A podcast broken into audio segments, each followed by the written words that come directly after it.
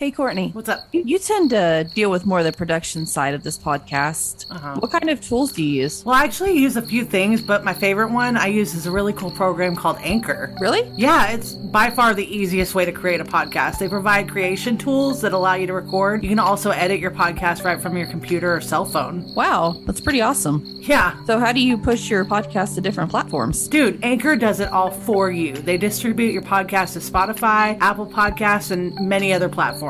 That's cool. Yeah. On top of us wrangling our kids, working full time, doing research, that does seem to cut down a lot of the time, huh? Oh, yeah. How come we didn't know about this sooner? Honestly, I really don't know, but one of the best parts about this is you don't have to have a minimum number of listeners or plays to monetize off your podcast. That's awesome. That helps us become one step closer to helping donate back to the victims and their families. Yeah, that's important. But how much does it cost to use Anchor? Well, are you ready for this? Yeah, bring it on. It's free, Dude, dude. that's awesome. Go download the free Anchor app or go to anchor.fm to get started. Content warning This episode includes foul language and discussion of violence. Trigger warning The case following the intro music discusses the rape and murder of young children. Listener discretion is advised. Hey, so have you seen those videos like you see when you're scrolling through Facebook, like those five minute hacks? Oh, God. Five minute. Five minute crafts, right? Oh, yeah. I I love that page. there's It's- there's a lot of good hacks. It's like pure comedy almost. Yeah, it really is. I mean, they have to do it for jokes, right? It's not like um, serious. so I'm actually I'm convinced of two things about five minute crafts. Um, I'm convinced that they actually know what they're doing and they're just trolling people, or um, the producers of these little five minute hacks have actually you know been to prison, Mm. and so they're just like, hey, I came up with this really good idea, and I think that the world needs to know about it. But see, here's the thing, like, unfortunately, you know, I don't I don't foresee myself going into like a job interview and um feeling like I need to take some alcohol and rub some ink off of a magazine to put on my eyelids, you know? Well, that's like instant um eyeshadow. Like, come on. I get it, but like who's going to call me and be like, "Hey, I need you for an interview right now." And I'm going to be like, "Oh shit." You know, yeah, that's Um, not gonna, that's not very likely. The same hundreds of people that I see driving down the road putting their makeup on, Yeah. maybe them. But they have makeup. They have makeup. But- okay, there was this one video I saw on that page on that. I guess it's a group or whatever. It's a Um, YouTube channel. I don't remember exact the exact concept of it, but I think it was like, want to know how to cut down your hair blow hair blow drying time, and uh, I, you know that's Yeah. I can't I can't talk, but want to cut your blow drying time in half, and then like literally like one second later you see a girl with scissors and then they move on to the next act. I'm just like I mean, have you noticed that they do that sometimes? Yes. they're like or do you want to know how to um, sew your shirt to be smaller you know to be more fitted? And then they pull out like i don't know a spool of thread. And then the next episode or the next uh clip is uh, they're showing you how to paint something i'm just like this Oh man. page is I've seen a few really good ones. okay which I one one uh have you ever gotten earwax in your headphones? actually yes Just just take the gum out of your mouth that you're chewing and stick it in your headphones and pull it out. All the Oh. earwax comes out. so basically i'm recycling my own germs got it Yeah. that's Just- that's cool Just try not to put it back in your mouth. Right, but like the thing is though, is like if I'm chewing gum, basically I'm kind of, you know, licking my own ear in a way. Does that make sense? Yeah. I Like- mean, animals do it. It's a second hand thing, yeah, but I don't want to. I don't like thinking about. It.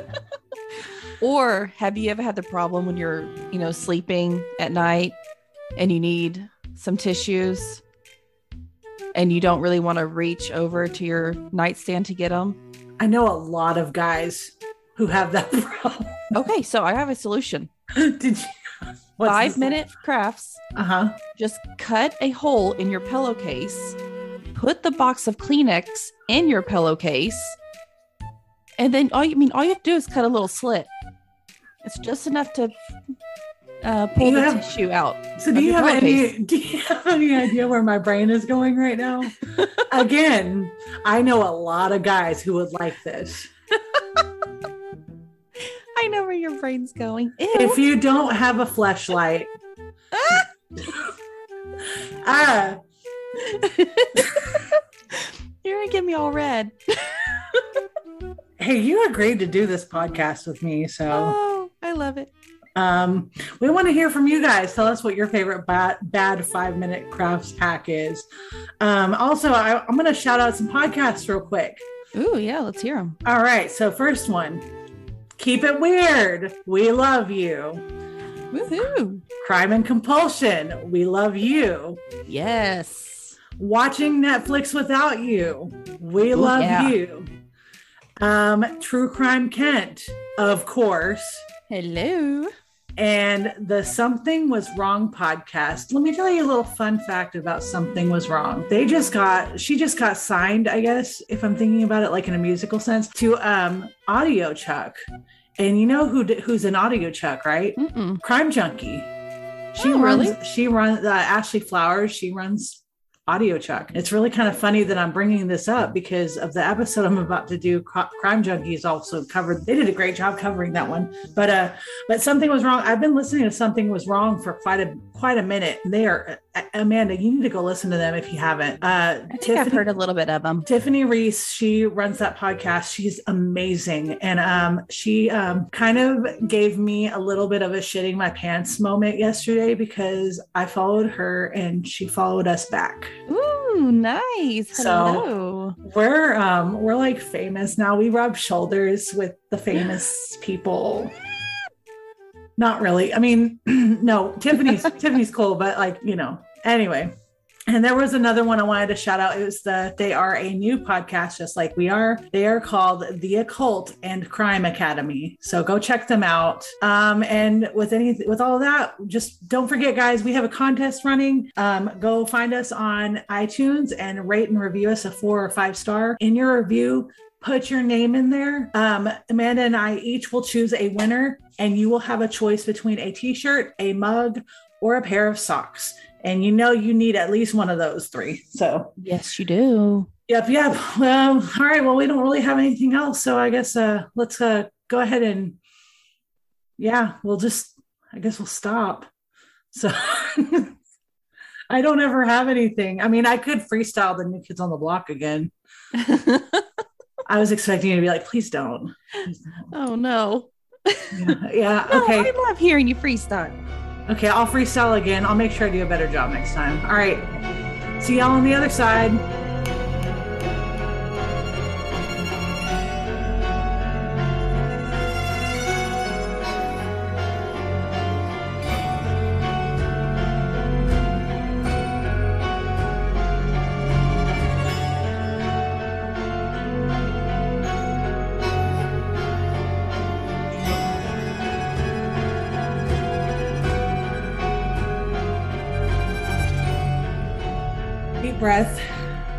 This is this is going to be hard. Okay. Let me get my notes here. All right. Unpopular opinion. Serial killers and rapists need not be glorified. Don't buy their books. Don't wear them on your person. They want to be famous. When you glorify these monsters, you are not only blatantly disrespecting the victims, but you're also letting these monsters win a little. You might be naively doing these things, to which I say, open your eyes, empathize with the victim. How would you feel? I'm giving a nod to a Reddit group I'm in. I'm not going to mention who they are out of sheer respect and the fact that there are certain people out there who will spend all of their life cyberbullying people who uh, do not align with their feelings of idolatry of a person or persons, particularly people who see themselves as greater than they actually are. Like narcissists, people who spread misinformation for personal gain and then brush it off as no big deal when their misinformation is actually hurting a hell of a lot more than it's helping. Sure, we're all human and we make mistakes. I've made my share of mistakes, haven't you, Amanda? Of course. And we've both we've held ourselves accountable. Um, it's it's time for everybody to do the same. When you make a mistake, admit to it and move on because when you don't, you look weak. I've had a period of reflection as I've researched the case I'm about to do, and a lot of my own ways of handling things will change.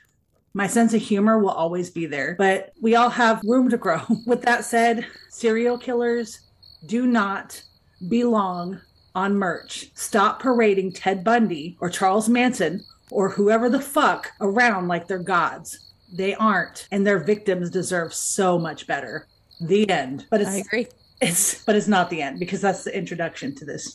that was my bit of little bit of humor. But anyway, I want to shout out Brenda Mitchell for suggesting this case to me. I'd requested this case. Actually, I'd requested case suggestions in my personal Facebook, and uh, she sent me this one in my inbox. Um, evidently, until very recently, many people had almost no idea about April's case, including me. I knew that this world was full of absolute monsters and shitbags, but I can't even begin to comprehend the terror. Upon learning about this and opening the link, um, I felt a shot in my gut. Um, Amanda, you saw pictures, right? Yes. This little girl looks strikingly similar to my own. I almost refused to do the story because the minute I started reading about it, my eyes welled up with tears, but something inside of me said, You have to. So we need to remember April. She was almost forgotten, and we need to remember her. In this episode, I want to dedicate my love and deepest sympathies to the Tinsley family. On the very off chance that they are listening, please know that I've fully immersed myself in the shoes of Janet Tinsley to tell this story because as a mother of a little girl myself, myself, one who bears a shocking and even heartbreaking resemblance to April. I have to tell the story in a way I would want it told had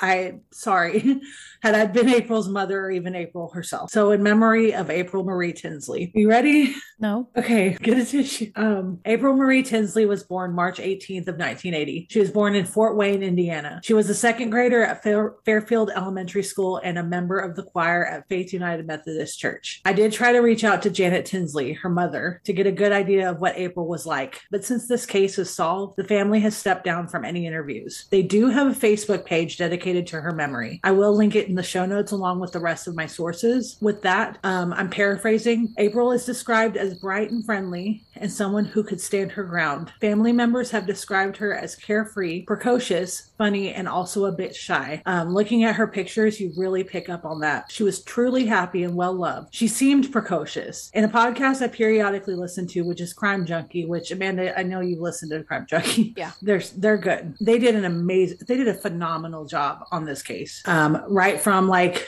before this guy got caught to after. Ashley Flowers really did a wonderful job. But in that in that podcast in that episode, the family described April as a fighter and would basically refuse to get in the car with strangers. Um, her parents are Mike and Janet, and April did have a little brother, but I was not able to get his name. Fort Wayne was known as a city with safe suburban neighborhoods. It was known in 1988 as a great place to raise your children. It was kind of known as one of those cities where everyone knew each other and all the children played together. People would leave their doors unlocked, things like that. Um, Good Friday, April 1st of 1988, the weather was forecast to be rainy all Easter weekend. April had just turned eight years old. It was after school, and April asked her mom, Janet, if she could go outside to play with her friends. Janet said that this was fine and to take an umbrella and to make sure that she called. April made it to her friend's house and called her mom, told her that she had made it and everything was fine. So April was out playing with her friends. One of them's name was Nicole. It started to sprinkle and they all started to walk home. The friends and April had separated because April left her umbrella at Nicole's house. And April never made it home. And by all accounts, Janet said that this was just not like her. She always came home when she was supposed to. Janet went to Nicole's house expecting April to be there. Nobody had seen her. It got to be about 3 or maybe 4 p.m. that very day, and Janet went ahead and started tracking. She called everyone she had known April was around. Nobody had seen her. She called Nicole's mom, or maybe went to her house. I don't I don't remember. Um, and her mom hadn't seen April since she showed up initially to call her mom. Janet then filed a missing persons report. The full description of April that day. She was last seen wearing a pair of light blue pants with white hearts all over them, purple sneakers, and a pink and red jacket. This is one of the few times back then that the police took a missing persons report seriously and started looking for her right away. The reason why they didn't really take missing persons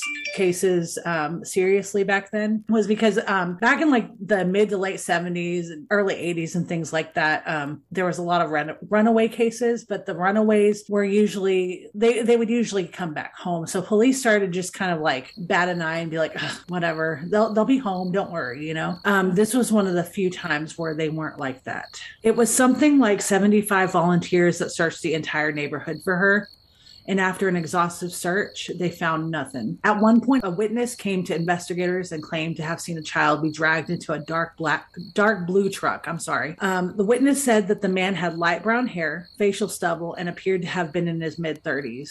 This synced up well timing wise, and a composite sketch of this man had been created. This com- this composite was pretty basic. Your typical mid 30s white male, but it neared a major similarity to Janet's brother who had back surgery the day before. So Janet's like, this this is weird. Like this can't be. This this can't be my brother, right? Um that lead was quickly disregarded because they confirmed that he was still indeed in the hospital recovering for surgery. So with that as well as a public appeal that had followed um, no leads were produced. Um, this is a quote from this one of the sources. It's um, WPTA21.com. Quote: There was a lot of times where I had people say to me, "You should have kept her home." You should have kept her home. You can't prison your own child. You got to let them outside and play, her mother had said. I want everyone listening to pay attention to what I'm about to say. In short, Janet did not do anything wrong. Any anger that you have with this case directed at the shitbag that did what he did to April. Janet, from everything I've heard and read, is a mother who's really on top of her A game. She provided both a fun and nurturing environment for her children, as well as with a whole lot of wisdom. April was raised in regard where she could not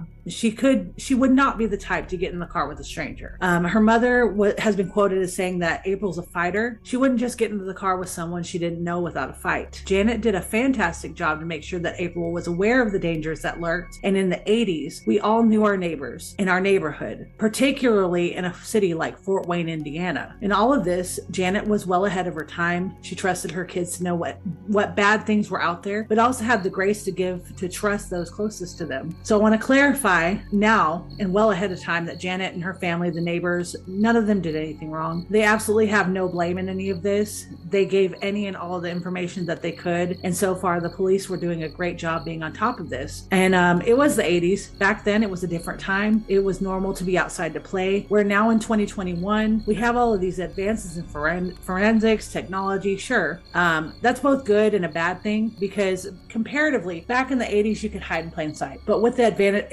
now, you could still hide in plain sight. Because yeah. my my fear is that a lot of these offenders um, will evolve right along with forensics and technology. You know, you've seen not exactly the same, but you've seen people where instead of, you know, straight up snatching your wallet right out of your back pocket, they're creating these digital things that'll just read your credit card number from yeah. like a mile away, you know, or maybe a mile away. I don't know. That's not what this case is about, but it's a good comparison. Yeah. You know, criminals have just straight up evolved. Um, the, the technology and everything is great now. Um, everything in short has evolved, but it's a double edged sword um, it's just best to keep an objective point of view here because times were different. Um, the bad news about back then is that things weren't as advanced, so bad people could easily hide, whereas now they just can't easily, but again, evolution. Three days after the initial report was filed and after searching on April 4th, 1988, a jogger by the name of John Klein passed by a ditch near a road in DeKalb County, which was approximately 36 mi- minutes away from April's home, about 30 miles.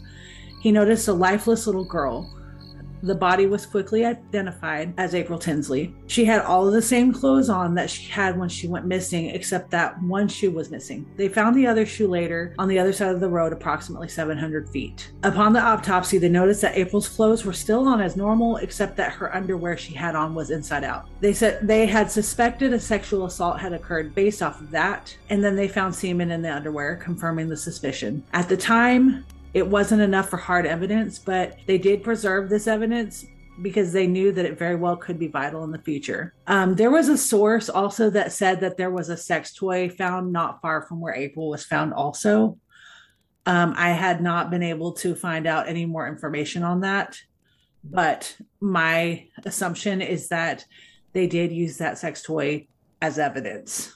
So, I, the only reason why I wanted to put that in there is not necessarily for shock value, but it's to kind of give you an idea that the monster that did what he did to April is just a piece of shit, sick fuck. The town that was once known as safe, where kids could play and be free, now kids couldn't go anywhere alone or be or be without a parent.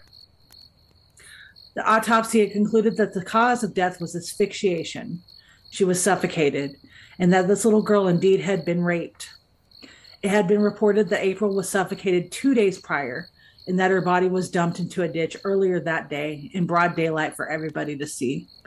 This is where the police had a theory that the offender lived in the area and knew the area well due to how bold he was in this matter. At this point, police questioned all sex offenders in the area, asked where they all had been and what their alibi was, if they had a blue truck. Um, at one point, a large amount of tips came in from several people saying that the sketch looked an awful lot like a 34 year old man known by the name of Everett Scholl, also known as Moose. He did own a, a blue truck. He was also known to have been bugging children at playgrounds and parks and saying inappropriate things to them. He'd been questioned three months prior to all of this on a child molestation claim. He was never charged for that, but it was mentioned by one of the detectives that, quote, just because an individual doesn't have a cr- criminal record doesn't mean they can't commit a crime like this. Moose also lived just a block or so away from where April lived. He had his own children and claimed to have been to church pretty regularly. According to Investigation Discovery, um, that episode that I watched to help me with this research was called um, I Will Kill Again, and the show was called Predator at Large. This was in the midst of the satanic panic. So people came forward and said that he was in a gang that practiced Satanism. It was also said that he did have access to a blue truck, but he did not actually own one. Detectives went to find him, but he had left four hours prior and his family didn't know where he was. Um, then April's body was released for the funeral. Press and police attended the funeral looking for Moose. He never showed up. So at this point, he's starting to look suspicious because, you know, where is he? About seven days after April goes missing, they get reports that he's creeping around playgrounds and police go and get him for questioning. His alibi was that he was out drinking with friends at the time of her disappearance, and everyone that police had talked to vaguely confirmed that he was at other places. The alibis only vaguely lined up. The police keep questioning Moose, and he even agrees to a polygraph, which, to everybody's shock, came out in Moose's favor. So this tip was tabled because they had absolutely no evidence on him. But he does sound sus. He sounds very suspicious, He does. But spoiler alert, he's not the one. Okay, so he's just another creepy person. He's just creepy. Now, I, I have a little bit of a theory, and I'm I'm happy to mention it to you um, at the end of this case. Um, you'll probably follow right along with it as soon as as I dive in, um, because we're about to find out a lot more. The entire neighborhood was on high alert, putting up posters, just keeping a lookout, trying to keep April's memory alive. But that well had started to run dry because nothing and nobody was coming forward. Nothing. So they're like, you know, are we ever going to find out? Um, but then uh, two years later, it was late May in 1990, there was a barn 14 miles away from where April went missing. It was described as isolated and dimly lit. Someone wrote on this barn in crayon, quote, I kill eight-year-old April Marie Tinsley. I will kill again. It's gonna get it's gonna get pretty dark, Amanda. I'm just Okay, so he's obviously uneducated. Oh, wait. Oh, wait. It was written in a childlike manner with several things misspelled. I'm to post the pictures on um, Instagram. It was questioned if this was a troll or the actual killer when two days later, words are added to this message. Quote, Did you find her other shoe? Ha ha. Do you remember me talking to you about the missing shoe? What? they decided that this was indeed the killer because the information about the missing shoe was kept really close to the chest. Nobody else knew about the missing shoe except for the detectives and the killer. So, All right, so they know who it is. Well, they don't know who it is, but this is the guy. this is the guy. Okay. So now, but he's hiding in plain sight. And it's just really weird how he does it. So um, now the killer's parading his action and playing cat and mouse, basically, just trolling the fuck out of the detectives as as well as the neighborhood, who's really gripped with fear at this point. Three weeks later, the fear escalates because, and this is where my theory will come in. Seven year old Sarah Jean Bowker goes missing. She was last seen in the area that April was abducted. Search dogs found Sarah's stuffed animal approximately six out, 16 hours later, and not too far away, they found Sarah's dead body in a creek. The autopsy revealed bruising to her neck and fluids in her underwear. This is the same MO as April. This is to a point where everyone's really picking up their fear. Everyone's on the lookout and on the hunt for a child rapist and killer, and that picks up speed. There were no leads or witnesses in Sarah's case, and at this point, April's case started to get tabled, and the city stays in a state of fear and high alert. Over the years, the case is still active. Police tell April's family that they are still working on it, but there's still no leads. No tips came in. Um, eventually, April's case unfortunately goes cold. There's zero breakthrough, no sign of the killer. Everything's quiet, um, but the community is still left wondering. Her parents are persistently asking police if there's anything, but there's nothing. How heartbreaking. yeah, and it.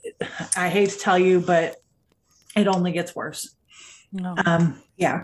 In May of 2004, so this is about 14 years later, 14 years later, Memorial Day, in a nearby suburb, seven year old Emily Higgs was outside playing. Note, note this real quick. Emily Higgs pretty much resembles both Sarah and April. Okay. So this follows a preferential offender's MO. Um, I've mentioned the last one of the last jobs I've worked at before, where you know they help, you know, child serving organizations and preventing you know pedophiles and sex offenders from being employed or volunteering. Um, one of the things I've learned in the trainings was about what a preferential offender is, and primarily it's linked to a pedophile, but a preferential offender, that definition is in any case is where an offender's MO is to choose someone based off of their quote unquote type. So they have a type. Um, Ted Bundy, for example, seemed to prefer to prefer petite brunette women because they resembled someone who he was fond of, but like had broken his ego. Um, I would be very, I could be very wrong about that, but I haven't really di- like dove deep into Ted Bundy, but um, that's pretty much what I've gathered.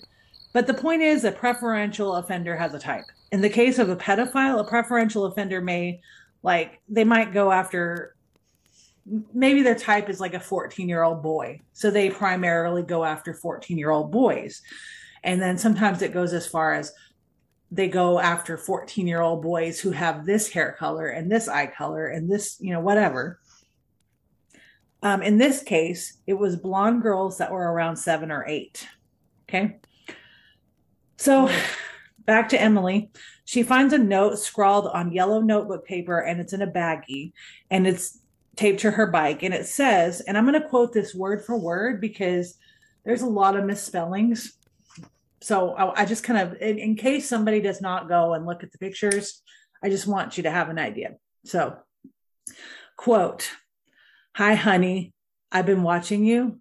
I am the same person that kidnapped and raped and killed Ape Royal Tinsley, you are my next victim.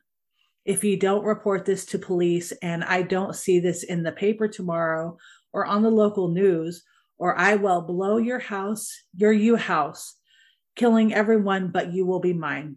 I am the same person that kidnapped and rape and murder April Tinsley. You are next, but he put you our, like, you know, our next. Ha ha. Also, what was found with the note was a used condom. I want to mention something that this is 2004 and DNA evidence is really starting to take off. Um, this was obviously, obviously traumatizing to that family, but the silver lining is that this is significant evidence because it's a used condom. DNA. DNA. What an idiot. Right. But Good. just remember, this is 2004. Um, almost a week later, two more young girls that match the preferential offender MO. They are target as well. They find notes wrapped in baggies, but there wasn't a used condom this time. There are disturbing Polaroid photos, though, of a man from the waist down masturbating. Ooh. Yeah. Can you fucking imagine? No. Can you fucking imagine? He gave us the kids? Yeah. Can you imagine coming outside and seeing um, your kid they are about to oh. get on their bike and they see that baggie with that letter and that picture or a used condom. Mm-hmm. It makes my stomach sick. Yeah. I've been researching this case for almost a month now. Imagine. how many ulcers do you have? Um, well, I've gotten to a point where you know how I normally drink like nine cups of coffee? Yeah. I've gotten to a point where I'll finish like half of my coffee and I'm just like, no, no. Hmm. Um, one thing I want to kind of bring up real quick about these Polaroid photos is if you do a quick search, and we're going to include this also, not the picture of him. Don't worry. We, I didn't even want to try to find that. No, I don't want to see that. You won't. Don't worry. But I do want to bring up that one of the pieces of evidence they were looking real heavy in defining him was in the background of some of these pictures, you saw um, what looked like a teal, uh, like a green and blue type of comforter, and it had paisley print. So when I listened to Crime Junkie about this, they were saying that it was kind of a big piece of evidence because back in the 80s, even the early 70s, paisley was kind of a big thing. Um, so I just thought that was kind of important to mention. Emily's mother is noted as saying, quote, it's almost as if he wanted to be caught. And she was referring to all the evidence that he left around. So basically, so far you've gathered that this guy is really, really bold. Okay. Yeah. He might it does sound like he wants to be caught. It sounds like it, but remember, this is 2004 at this point, okay? Yeah. Police are beginning to wonder if this is actually the same person, and if so, where the hell has he been for the past 14 or 15 years? Yeah. Then another girl receives a note. Here is this note again, and I'm going to read it word for word, misspellings and all. Hi, honey. I've been watching. Here is some of my cum. Ugh. For you. I am the same person that kidnapped and raped and killed April Tinsley, and you are next. If I see you out alone, and if I don't see anything about this in newspaper or TV news, I will blow up you how. It's supposed to say house. I have planted bomb some in you house. I think he meant to say somewhere in your house. Oh, like he could assemble a bomb. I don't know. At this point, I don't trust people like him, but I wouldn't put it past people either. Like, yeah. Um, but what what's really kind of driving me is the fact that he's talking about seeing this in the newspaper or TV. Um, you know, a sick fuck would want media attention, attention, wouldn't they? Oh yeah. This, this is one big reason why I'm saying stop wearing serial killers as merch. Stop. It's not funny or cute. Police really want to make do what? I said, okay, fine. I'm not talking to you. Don't worry, I don't have any t-shirts with serial killers on them. Police really want to make sure that this is the same guy. So they take the notes and diligently compare it to what had been written in crayon on the barn back in 1990.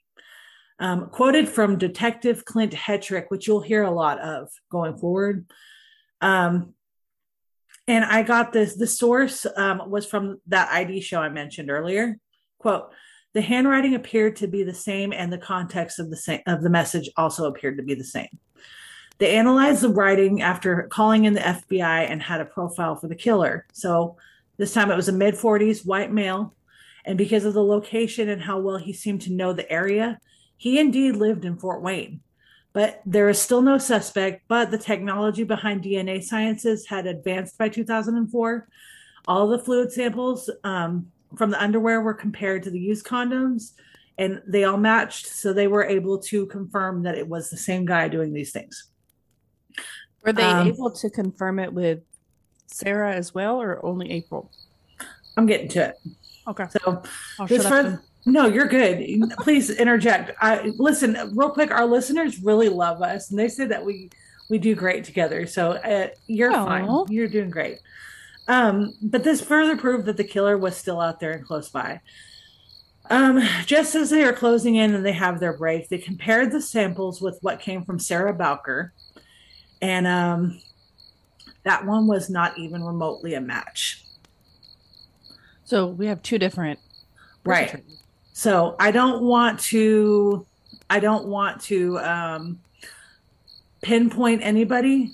I don't want to confirm or deny, but my theory is if and this is a huge if this is not this is speculation at this point. But if Moose, who I'd mentioned before, was Mhm. involved with with anything in any kind of way, just maybe it was with Sarah Bowker. But to this day, her case has not been solved. Oh man, heartbreaking. So that also kind of tells me that it may not be Moose. So um, I don't want to point any blame on somebody that is completely innocent.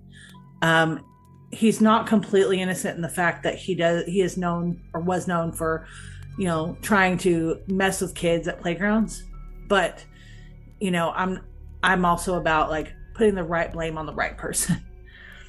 um but yeah, they compared the samples and it wasn't even remotely a match. The person that killed April was not the same person that killed Sarah Bowker. They then compared all the DNA samples in their database, and they were they were hoping that this case would be closed and they'd have their suspect. Um, but nothing turned up, so the killer is completely off the radar as far as his DNA, and he's hiding in plain sight. So, how fucking frustrated are you right now? On a scale to one to ten? Yeah, twelve. Okay. It, it does get a little a little bit better as as as good as this could possibly get unfortunately um it started to get where the case was kind of put on the back burner again everyone at this point is feeling hopeless april's cousin christina snyder is quoted as remembering her uncle feeling hopeless and saying that he's going to die and he would never know who killed april um, but the family refused to accept that and i think that that ended up being their saving grace by the way Good. The family and neighbors, um, oh God, here we go. The family and neighbors built a garden in remembrance of April where she had been abducted, and it's just beautiful. There's a sign and there's a sign in front of it that says April's Garden. It's got her picture on it. There's a little what looks to be an outhouse behind it. It, it looks kind of like a very large birdhouse. I don't really know. I think it's an outhouse. Um, there was a, a couple of angel statues, and it's surrounded by all kinds of flowers.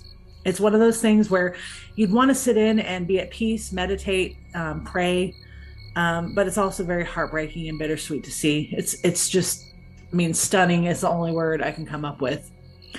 Um, when I saw this, and I'm really not trying to be dramatic here, I just kind of broke down. It was so beautiful, but can you just even begin to imagine what that family was going through, especially the mother?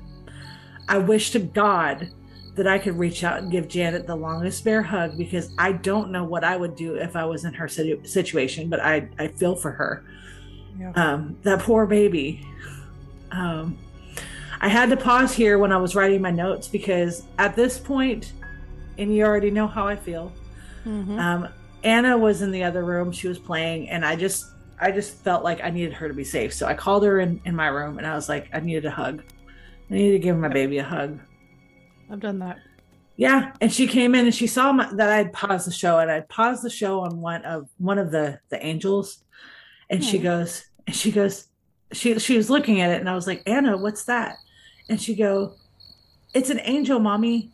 Angels are friends. Oh, oh, that sweet girl. And then she proceeded to terrorize my bedroom and throw baby wipes everywhere. So that was fun. Well, why not? she was she was remembering April Tinsley, and you know what? She was having fun doing it. So well, good. Um, people would often stop by this garden and leave memories, well wishes, even items. The family thought that this was nice, but there was still the big elephant in, in the room, which was who did this? Okay. They were also understandably um, and they would inwardly question each person who had stopped by. Like imagine like your I'm not gonna say your your sons, okay, but imagine if a friend of yours, their their kid had mm-hmm. this had happened to them, and you're you're there at their garden and people that you didn't even know and they didn't even know they would stop by and leave like teddy bears you would probably think did you do this did you do this what about yeah, you? Did you? That's what they were thinking, and I understand. Yeah. Personally, I would be suspicious of everybody. Absolutely. Um, at this point, the family is finally concluding that her killer will most likely never be found, and the case comes to a standstill once again. Oh, how frustrating. Yeah. But there's a big old butt coming in. Okay. Like big booty Judy come on in. That that's the kind of butt that I'm gonna put in there. At this point, in 2015, um, there was a very sophisticated computer program used by a laboratory in Virginia. Um, it created a new sketch of what the killer might have looked like. This was vital, along with the DNA, to try to get a little closer. So this is 2015 now. Okay. The following year, they created a new sketch of what he might have looked like in the present. this is really it gets it's spooky. It's it's okay. The detectives refused to give up. In 2016, detectives Brian Martin and Clint Hetrick, who I mentioned earlier, mm-hmm. they joined the cold case unit to try to solve this case. It was called CARD. Okay, CARD is it stands for Child Abduction Rapid Deployment Team. I Want to note here that when that had when what had happened to April had occurred in 1988, um, the two detectives that I'd mentioned prior, they were still children. Okay, so they basically grew up to be detectives and they wanted to solve this case. That's kind of an indication of how deep in this community was with this little angel. So, fast forward 2018. With the 30 year anniversary of April's murder approaching, they came across an article where a homicide case in Arizona was solved using familial DNA. Okay. Um, that homicide case this same year a new law went into effect that was designed to solve crimes such as the April Tinsley case, as well as that of the Golden State Killer. Are you familiar? I am. Yep. All right. As of January 1st, those arrested for a felony in the state of Indiana had to submit a DNA sample via cheek swab. Then, DNA, she's holding her hand up. Um, then, DNA samples are collected for Indiana's CODIS, which stands for Combined DNA Inclusion System. This occurred after Indiana passed the Senate Enrolled Act 322. The samples were compared to other profiles in the database, hoping to increase chances of solving older crimes or even cold cases. Yes, Ancestry.com system submits DNA to CODIS. So, if you are looking for a lost long relative or, you know, an old lover and you just so happen to be a serial killer or rapist, well, you're fucked. So, so go ahead, go do them. Yeah, get, get fucked. done as soon as possible. Get fucked. The team enters the killer's DNA they had into a very advanced DNA testing lab for analysis. They were looking for any clue they could, even if it was a relative, something. They could ask questions and interview family members, and it would make it so much easier to solve this case they got a match. It was two brothers, Peter Miller and his younger brother, or no, yeah, his younger brother, John Miller. Wait, two? Yeah. Oh, I'm getting there. I'm getting there. Okay. They searched their local database for both names. Peter Miller, he lives in California. His younger brother, John, who was 59, lived in a trailer home around nine miles away from April's home his entire life. Oh, well, isn't that convenient? Isn't that convenient? Hmm. So, Hetrick and Martin started surveillance on John Miller's home. He was seen coming out of the home and he looks just like an older version of the original composite sketch. Oh my gosh. He even fit the exact profile.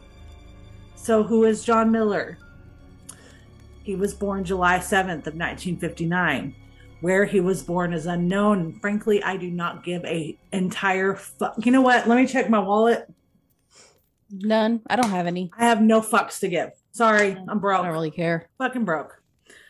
Um, he was a former Walmart employee, which I was, you know, kind of talking to Nate about this, and poor Nate, you know, he works at Walmart. he was just like, oh shit, because he when he find, yeah, when he found out about what what department he was in, he was just like, "Oh no, that's that's really scary," you know. oh no. Again, I'm paraphrasing, but uh, people the people that surrounded him described him as difficult, reclusive, with a bad temper. Um, or he would like, you know, he would rub shoulders with people sometimes, and they would ask him like, they'll be like, "Hey, how are you doing?" And he'd just be like, you know, he'd grunt but otherwise just another normal person. They just thought he was just like a reclusive, like negative dude. Yeah. Um, neighbors also described him as maybe a little off, but they would never have suspected him of doing something like this. Um, and it's mentioned that he's possibly intellectually disabled, which, by the way, I'm going to set the record straight right now. Some may feel sympathy for him because of this let me set that straight. You can be intellectually disabled or fiercely intelligent, but a piece of shit is still a piece of shit. And now that you're about to find out a little bit more, you'll know exactly what I'm talking about. That such a disability is still not an excuse. And I stand by this. I do not give a fuck. The end. The detectives went further and followed him when he left his home after two hours of surveillance. So they were they were starting to watch him. Um, they did follow him to a well-known big box retailer that's known as Walmart, and they followed him inside. And he was then seen in uniform stocking toys on a shelf in the children's department. So now you see why Nate was like, that terrifies me. Oh my gosh. He works at Walmart and he knows how many kids go in and out of that department. So, yeah. He had been employed there for 10 years. He had been hanging around the toy section, and who knows how many kids had been by there or even through there. They still didn't have solid evidence just yet to arrest this person, so they waited until about 3 a.m. and they went and got some trash from his his yard. They pulled several bags of trash out of his trash can. They found several used condoms. So you see that this is getting good. They sent them to the state police laboratory in Indianapolis, and it was an exact match. They got their killer. Good. July 15th, of 2018, they apprehended John Miller at his job and he willingly went. They formally interviewed him. The entire time he's just sitting there chilling, right? Um, they asked him why he thought they picked him up, and he said, I think probably the Tinsley case. That's the only one I can think of. Oh. They asked him why he would say something weird like that, and he stated he started to kind of show resistance so they they kept pressing him right? Um y'all hear me say sometimes apply pressure? Well that's exactly what they did. They revealed that the dna evidence singled him out as the main suspect after 30 years and basically told him you know what? You're fucked either way so you might as well just admit it. So they asked john if he was sorry for this and in a flippant kind of way he, he said yeah like yeah, I guess. Get on my hair. Oh, what a sick, sick, sick individual. Zero remorse. Ugh. He then admitted that he abducted, raped, and killed April. He confessed and explained how he did it. He saw her. He saw the opportunity, like the opportunist that opportunist that he is. Right. He parked at the corner. He saw her coming up, and he just kind of waited for her, and then he grabbed her. He had told her not to scream and to do as he said, and he wouldn't hurt her. They then drove to his house, and she kept saying, Don't hurt me. I'll do whatever you say. Oh. This next part makes me sick to my stomach because he says, quote, That afternoon, I had sex with her. He said, That afternoon, I had sex with her. An eight year old little girl. As if oh, it were uh, as if she as if she had um said yes please. No no no no no. He then goes uh, on he then goes on to say in such a flippant and careless attitude i just had the urge you know? Like no, he's sitting, i don't fucking know. like he's sitting there in a bar drinking with his buddies. I just had the urge you know you know i have the urge to just fucking put a bullet in your in your head you know That's more like it. Oh, poor baby. Um, they mm-hmm. asked her. They asked her why he didn't just let her go, and he goes, "I thought about it, but I was afraid that she would tell." And that's when I started choking her, and then I had sex with her one more time after she was dead. Yeah. yes. I'm I'm not laughing. I'm pissed. Okay? This goes from fury to sadness. He admits that he made two attempts to do the same exact thing when he was just 15 years old. They were unsuccessful. He insists that April is the only victim. I strongly doubt that, but. No. so, for the most part, the Tinsley family finally got some closure. The trial was originally set to be in February of 2019, but it never happened. The months following his arrest, his attorneys argued that he could he wouldn't get a fair trial with the jury chosen from the Allen County due to public outrage. To which I say, he does not deserve a fucking any kind of fair trial. He deserves all of the public outrage. They said that the offenses were alleged. No, they weren't. They were not alleged. He admitted to it. DNA proof. and that the opinions of his guilt and character were speculated. Oh Fuck my god. off. Fuck off. His attorneys were given until November of that same year to explain why a change of venue was actually appropriate.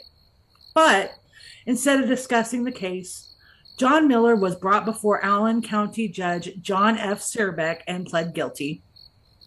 Surbeck charged John, Bill- John Miller with felony murder, child molestation, and criminal confinement. Miller pled guilty and was sentenced to 80 years in prison, prison with zero chance of an appeal, narrowly missing the death penalty.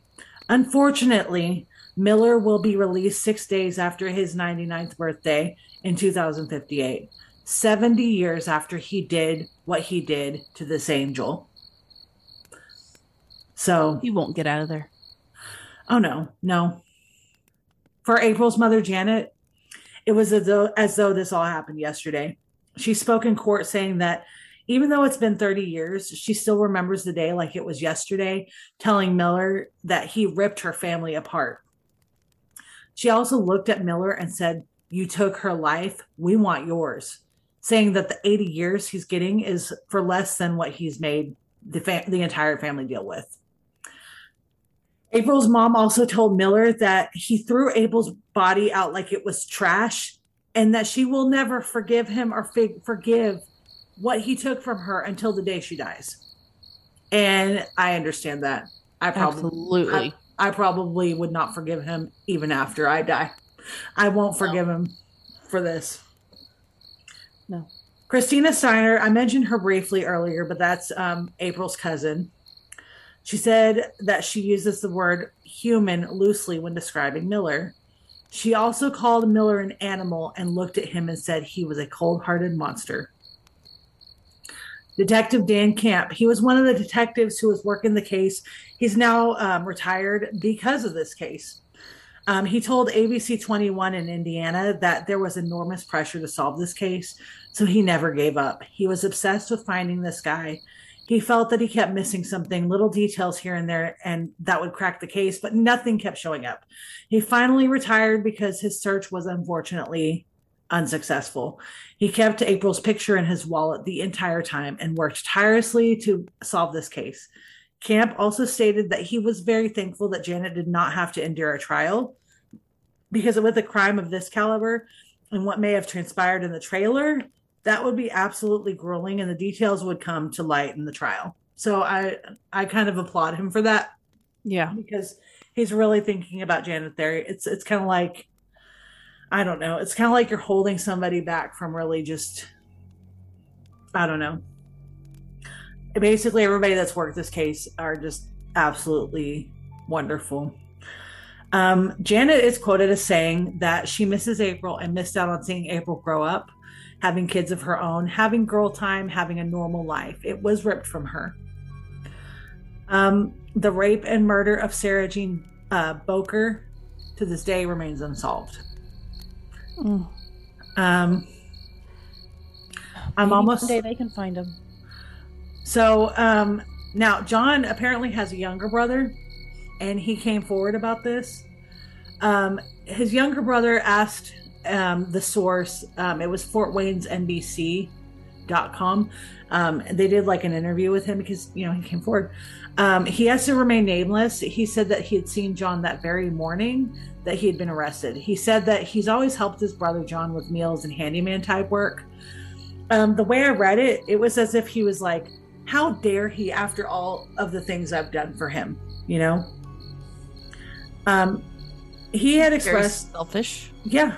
Well, he expressed pure disbelief when he found out that um, they were to arrest. They were there to arrest him in relation to the April Tinsley case. With this, he said that his brother was born, quote, and I'm only quoting this because this is exactly what was said, but Okay. quote, his brother was born a little slow and never had a girlfriend. Um, that's another thing I want to mention real quick. One thing I learned in that job I mentioned um, it's not always the case, but it's typical of a pedophile to be unmarried and unattached. Okay. Um, I stress that being unmarried or unattached does not it's not the causation. It's just it's just a common thing with people like this. Yes. It's a weird fact.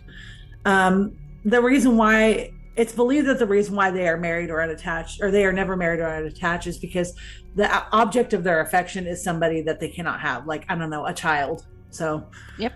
and it's illegal in most if not all places to you know marry a child so I hope so. um this younger brother had shed some light on John, saying that it's possible that he was molested when he was staying at the Wood Youth Center reform and uh, uh, shit reform school. He said that John always had a bad temper, but never suspected him to do anything like this. You know, before we all get hell bent on his brother, um, don't worry. Um, um, he stated shock, but also what his brother had done. Uh, that his brother had done what he had done, and he basically said that John was now dead to him. Okay. Um, he said that if they needed him as a witness or anything, that they'd have to force him because he had no intention of seeing his brother or anything.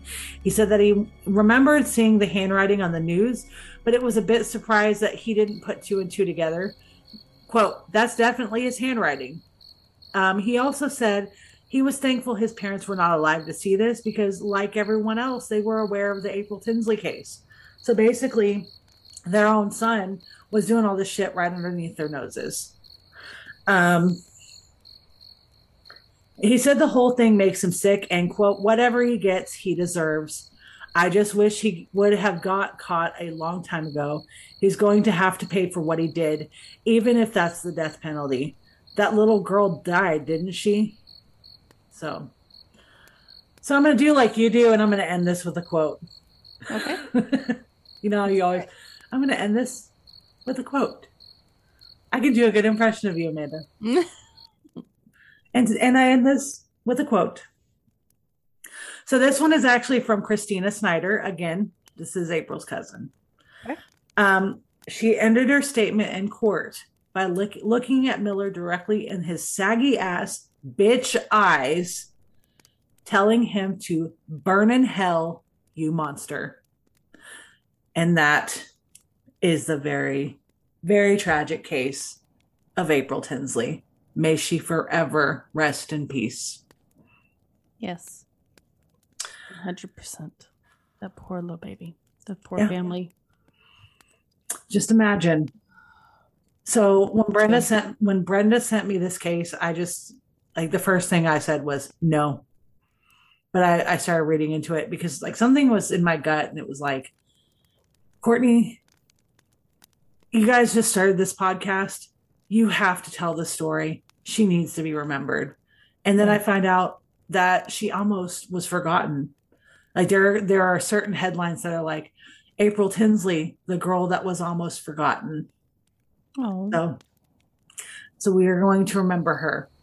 Um, in our in our show notes, um, of course, I'm going to attach pictures um, on the Instagram.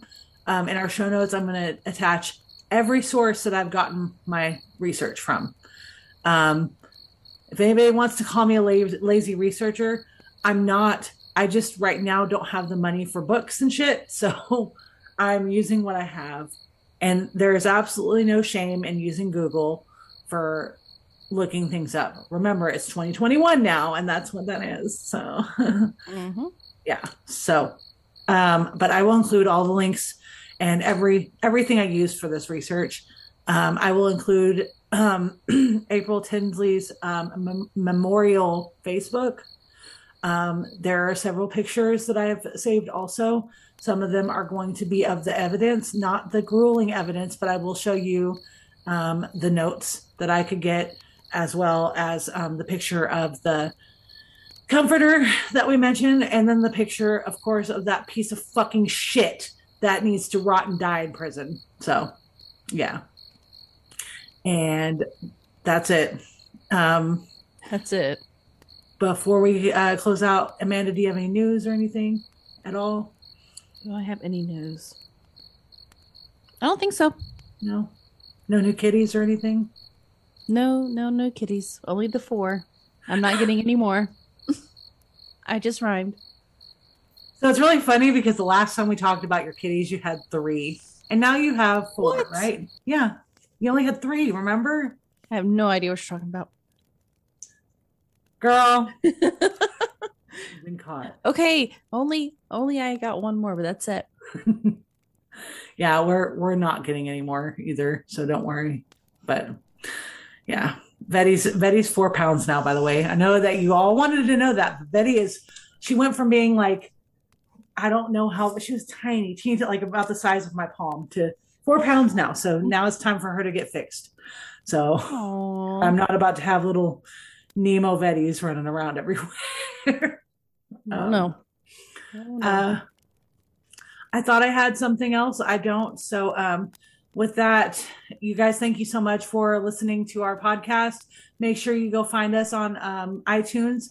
Go like, comment, whatever, anything. Um, we have a TikTok now, so you know we're we're expanding. Follow us on. TikTok. Yeah, follow us on TikTok. Um, you know, go check out our merch store. We've got more merch in the works.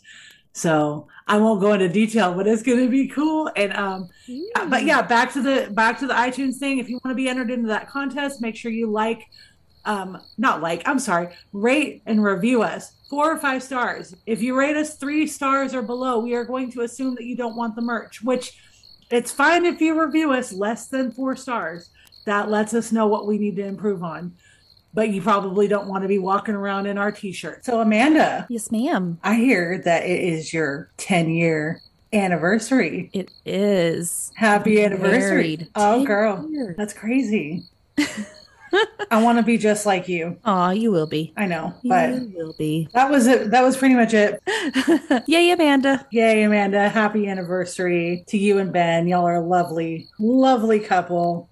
Thank you. And y'all have born two wonderful, beautiful children. And I couldn't be more proud to to know you guys. Oh, Yay. cry. Sappiness. Hashtag hashtag hugs. So with that, Amanda and I, we bid you adieu. We love you guys. You guys are wonderful. Thanks for sitting with us in this little bonfire discussing Yeah. the sad and tragic case of April Tinsley. And with that, mm. don't be a dick.